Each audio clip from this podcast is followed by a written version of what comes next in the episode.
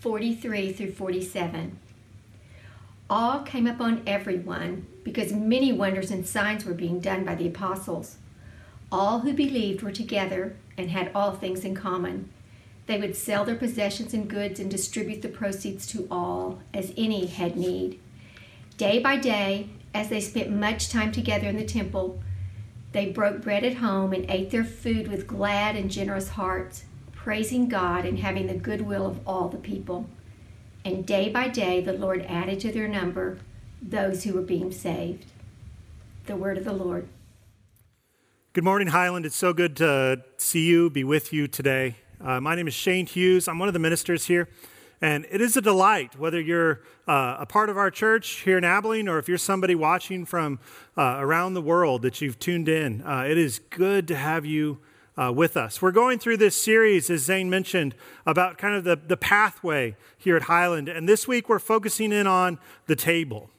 And, and we've used this, this image of labyrinth to talk about our pathway. It's a, it's a journey that we take together. Now, if you live local, you can actually go and find a pathway here in Abilene. There's one on uh, by the lake over at A C U, and, and practice good social distancing. But, but maybe this week, um, go out and walk that path. It's a journey that kind of takes you in circles, and you, you feel like you're meandering a little bit, and sometimes you take a one eighty and you go back just the way you came, but you end up in a place that's different. And that's kind of a metaphor. It is a metaphor for our lives, of our, our journey together and our walk with God. Here at Highland, we have kind of four steps that we engage in. We gave in, engage in worship and table. We remember and lean into our bathroom, and then we pour baptism, and we pour ourselves out at the cross. Not going to get past that very easily. But as we walk the labyrinth, we encounter things. And last week, I encouraged you uh, to uh, think about your neighborhood and this city as a labyrinth, and to have eyes open to see what God is doing here. And, and we heard from uh, Brenda Stremmel this week, a member here at Highland, who, who turned her neighborhood into a labyrinth. And as she walked around those houses that she had passed hundreds of times in her car on foot, she saw and was awakened to the presence of God. Or Sarah Stone, who went to Abilene State Park to, to, to spy on a few birds, but instead she found God in her midst, in, the, in nature around her.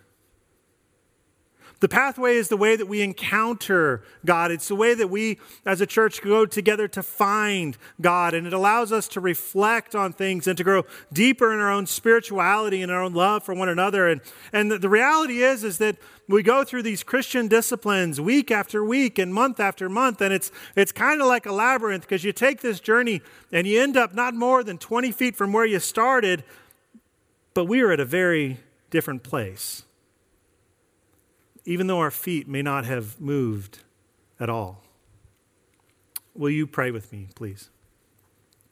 Father God, Lord of heaven and earth, we are grateful to be here and be with you today. And Father, even though we're, we're scattered and sheltered, Father, I pray that you unite us by your Spirit. Gather us to your table. Father, I pray that you fill me with your words, that I might speak your truth and love to these your people, and that you might translate our hearts. Father, make us new, restore us again. And it's together that the church says, amen. It's, it's a big way of how we define what it is to be a member here of Highland, is how we engage in that pathway. But I want us to think today about the table, and I, I want us to begin by thinking of the table in kind of a, a narrow way and then a much broader way. You have probably experienced a lot of different tables in your life. When I was growing up, we had the same kitchen table from the earliest day that I can remember until the moment that I left from college.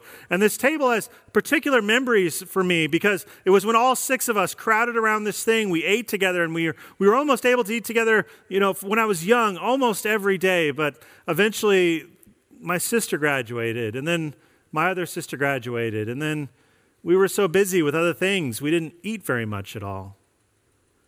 It was a table that brought us together, but it was also a very striking memory. And, and for me, when I was about five years old, I was standing on a folding chair trying to reach something on that table, and that, that chair collapsed on me, and I banged my head on the edge of that sharp table. And I, it was the first time I ever had to have stitches, and I had six stitches right here. My eyebrow grew up over it, but it was really cool because my grandfather had a scar in that same place, and it, it connected me to my grandfather. Or maybe it's the table that, that you've been at where you met somebody that you didn't know but you kind of loved.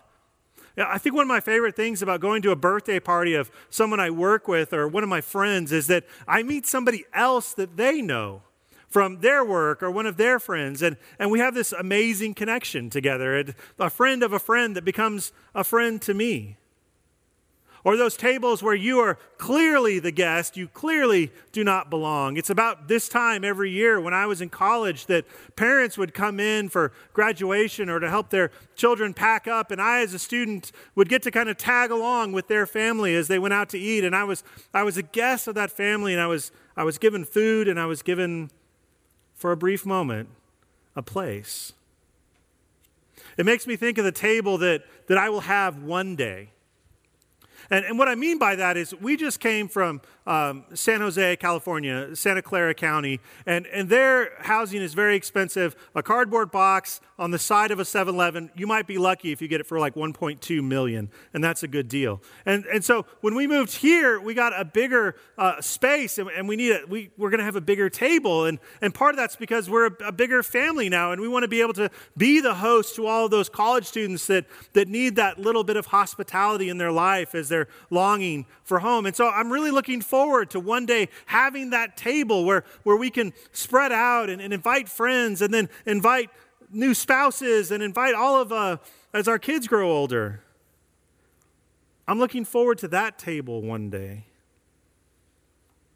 And there's a, a beautiful, subtle, mystic experience in our ordinary lives when Jesus shows up. And a table becomes the table. And this takes us back to the, the Lord's Supper. Jesus intentionally chose the, the holiday of Passover to be the, the place where he inaugurates our experience of communion. And what we have to realize is that he's not creating something new here. He's taking a bunch of stories from the Old Testament, from the identity of what it means to be Jewish, and he's giving them new meaning and new life.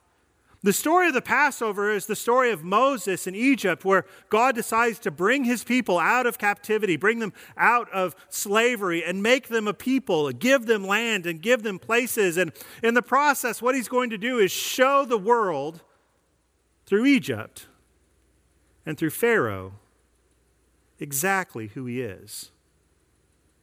And so plague after plague and moment after moment and suffering after suffering, eventually God says there's one more thing. And there's this moment of Passover where, where the, the angel of death will go through Egypt and kill the firstborn son, but not Israel, not in Goshen. Because they're going to put the blood of the lamb over their doorposts, and they're going to eat one last meal in Egypt. It's a meal that they have to be ready for. It's a meal that they can't even put leaven in the bread. They're going to have to eat flat bread because they have to be ready to go. This is the kind of meal that you eat standing up with your, your car keys ready. And what Jesus does in that moment is he redefines one of the most pivotal moments in Israel, because he takes that bread, which meant be ready for God's action, and he says, "This is my body." And he breaks it. And then he takes that cup and says, "This is my blood that's going to be poured out for you. Do this in remembrance of me." When I was a kid, my family would take trips to Indiana um, to visit my grandparents. And in my grandmother's church, they had a communion table that was, it was the size of a small car. It was huge and it was heavy. It was designed to, to sustain nuclear blasts, I believe. That's how they engineered this thing. But in the front of that table, there were carved out the letters, do this in remembrance of me. And I, as a little boy, could stick my finger all the way in and trace those letters. It's a powerful memory of what table is. It's a powerful memory of what God has done in our lives.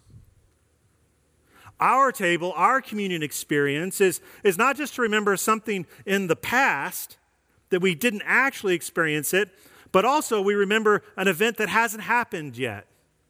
It's what scholars call a proleptic event. We haven't experienced the Lord's Supper because we weren't there, but we remember what happened so much clearly so that we live into that. But we also remember another table and a, an eschatological banquet at the end of time when God welcomes all of his people into heaven. And we will have a great banquet where we celebrate God's victory over sin and over death. And we remember both of those events, even though we haven't experienced them. A proleptic event of remembering wasn't happened yet at all. It's the restoration of all things. When we come together around the table, we experience new hope. We remember how we are being made new despite all the mistakes that happened last week and all the errors that you made or all the times where you, you weren't quite just focused on what God is doing in your world and you missed the opportunity to do some good. In that moment when we take his body and we take his blood, we are being made new. We are being restored. It gives us new insight and new love for one another. As, as Craig mentioned, this is a great time for family meals if your family are gathered because there's nothing else going on. And, and the best part of those meals is the, is the last ten or fifteen minutes when we've pushed our plates a little bit back and we just talk for a little bit. And you get to know your children a little better because you get to hear their hearts a little more clearly. The table gives us new insight into ourselves. It helps us understand who we are and why we act the way we do and, and what is God doing to shape and change us. And, and we reorient all of these things. It reorients us towards love. We saw this in Mark. Every time Jesus shows up at a table, it doesn't matter where he sits. Jesus becomes the host. He becomes the head of the table. And everyone who is there, the table is reoriented towards love. And we see that in the story of Acts one and Acts two. Uh, and this is the beginning of the church. This is the beginning of who we are. And, and the church begins by the empowerment of the Spirit. What we see in Acts one and Acts two is that the Spirit moves and then everybody else is just trying to follow. They're just trying to keep up. And there's these tongues of fire that appear over their heads and they can speak and everyone hears them in, in a language that they understand. And, and this is what the church does. It's a people who are chasing, witnessing, and participating in God's mission, empowered by the Spirit as they engage the mission of God. Acts chapter two, beginning in verse forty-three, we heard it just a moment ago. Awe came upon everyone because many wonders and signs were being done by the apostles. All who believed were together and had all things in common. They would sell their possessions and goods and distribute the proceeds to all as any had need. And day by day, they spent much time together in the temple. They broke bread at home. They ate their food with glad and generous hearts, praising God and having the goodwill of all the people. And day by day, the Lord added to their number those who were being saved. Out of awe, out of their experience of worship, they witnessed the outpouring of the Spirit and the power of the resurrection, of which we are witnesses too. And they met together and they ate together and they shared what they had with each other, praising God. And day by day, people saw that and thought, that's the kind of people that I want to be with. Jesus says in John uh, chapter thirteen that they will know you are my disciples by the way you love. And this is where table comes into play. There, there is something that is beautifully and uncomfortably local about tables. I am all for if, if you are, are concerned and care about global issues and the world, or if, if you love people, that's great. But it seems to me, at least in the book of Acts and in the life of Jesus, that Jesus is absolutely more concerned about the person that's sitting across from him at the table than he is about someone far away and far-reaching. Now, that doesn't mean that we shouldn't be engaged in global issues or, or global action of, of, of justice and mercy and, and spreading the mission of God. But what we must remember is that the end point, at that point at the end of our reach, there must be a person who is loving somebody else in need over a table. Tables have the ability to make us love people that, that we're uncomfortable with. The, the, par- the table forces us to see that God works locally, no bigger distance than from you and someone else. The table is local, and the table changes our lives. The table is going to grow and shape our church. One of the things I, I found that is true about, about churches in general is that we are get bigger by getting smaller. The way that we grow in, in numbers and grow in depth, the way that we come, become more of an influence in the kingdom of God is by getting smaller and remembering that, that life and discipleship happens in one-on-one conversations and in small groups and all of those short places of life being lived together. That's where we grow. We get bigger by getting smaller, but we also get deeper. When we take the time to live small lives, meal by meal, table by table, person by person, we see more clearly what God is doing in our world, and it, it changes us. There are all sorts of tables here at Highland that Um, that express this idea. There's all sorts of ways that, that Highland is engaging and, and getting to know one another and allowing ourselves to be changed. One of the clearest ways that this happens is our Highland Counseling Center. Um, and there we have trained professionals who are, who are, who are skilled at listening and asking the questions that will help you grow and find out who you are and who God is creating you to be. It's a resource that's available for all of us, and, and especially now in times where things are a little different and a little uh, harder to, to, to figure out what's going on. That's a great resource for us to engage in. Uh, we use table as, as spiritual formation and outreach. There's no mistake that there are meals associated with, with Grace and Freedom Church. Both of those places share meals before they share word, because something happens there at the table. Globally, this happens at the I M E S. It's a, an institute that's trying to create conversations between Christians and, and Muslims and Jews, and, and they, they work with children and, and teens, and they, they begin with food, meeting at tables, getting to know one another, and then they work towards the common good. It happens in our, our global partners uh, down in Brazil with uh, Crescimento Limpo. And we have a video that we want to share. They've they've taken a, a piece of property and they've they've turned it into a garden, and they've turned it into a cafe as a means of creating table space, a place to talk, a place to grow, a place to heal, because a lot of the people that they're working with are people that are in recovery, who are trying to figure out who they are in light of God and, and how God is changing and healing them. We have a video we want to share with you about that. One of our central values at Crescimento Limpo is not to simply work for those that we serve, but rather to work with them. We don't want to hold the position of the powerful, giving to those in need.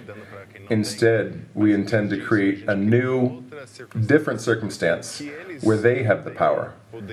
They have what people want. And people come seeking out what our friends are offering. And with this purpose in mind, we created our cafe, which we call the Cafela, to work with our house residents. So here we serve sandwiches, salads, juice, coffee, selling to our community. And the community comes looking for these dishes that our residents make. And that's really important towards the creation of a new identity, that I'm not just a homeless person in recovery, and I'm not just someone in need of what others can give me, but rather I'm someone capable of offering what other people want. today during the coronavirus pandemic. Obviously, we had to close the cafella.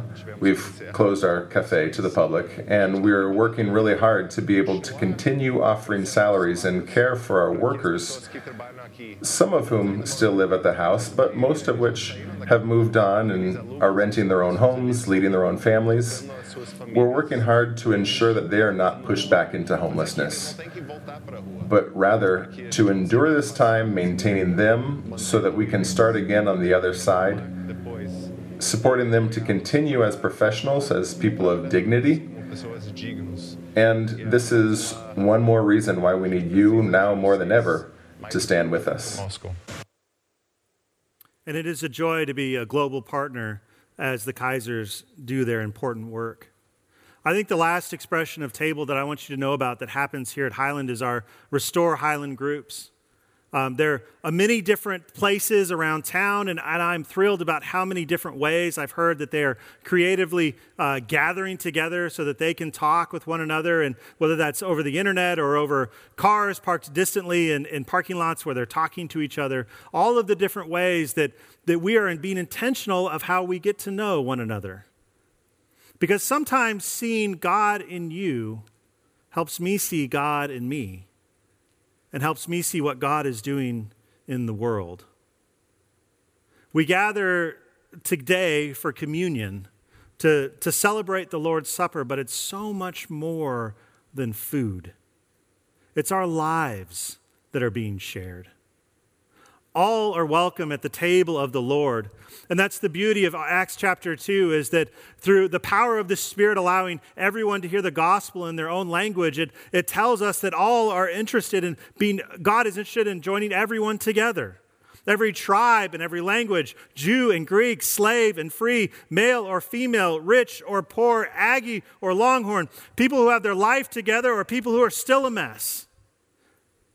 Jesus welcomes them all as the host to his table. Think of this.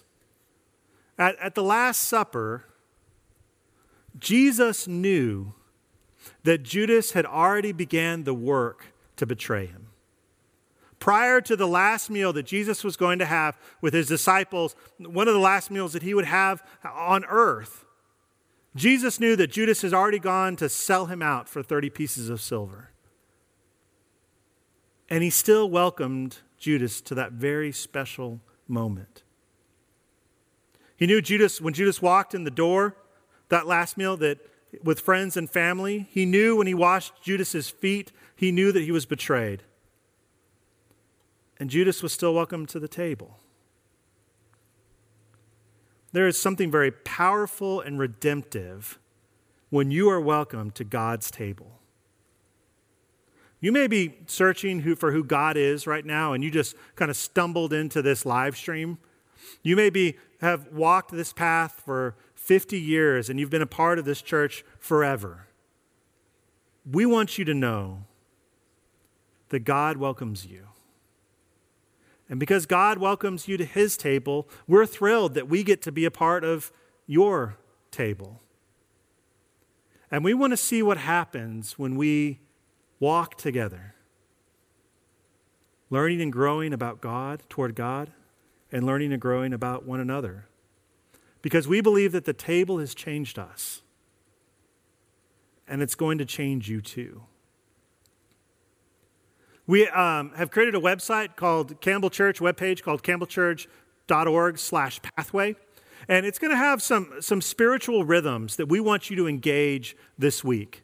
Uh, with some ways that you can encounter God, put yourself in the posture where God can do something and move you. And, and if you have the courage to try this this week, we want you to give it a shot. And if, and if you do encounter God, I'd love for you to let me know. Send me a note or an email, because I'd love to hear your experience with this. This week, we want you to look out.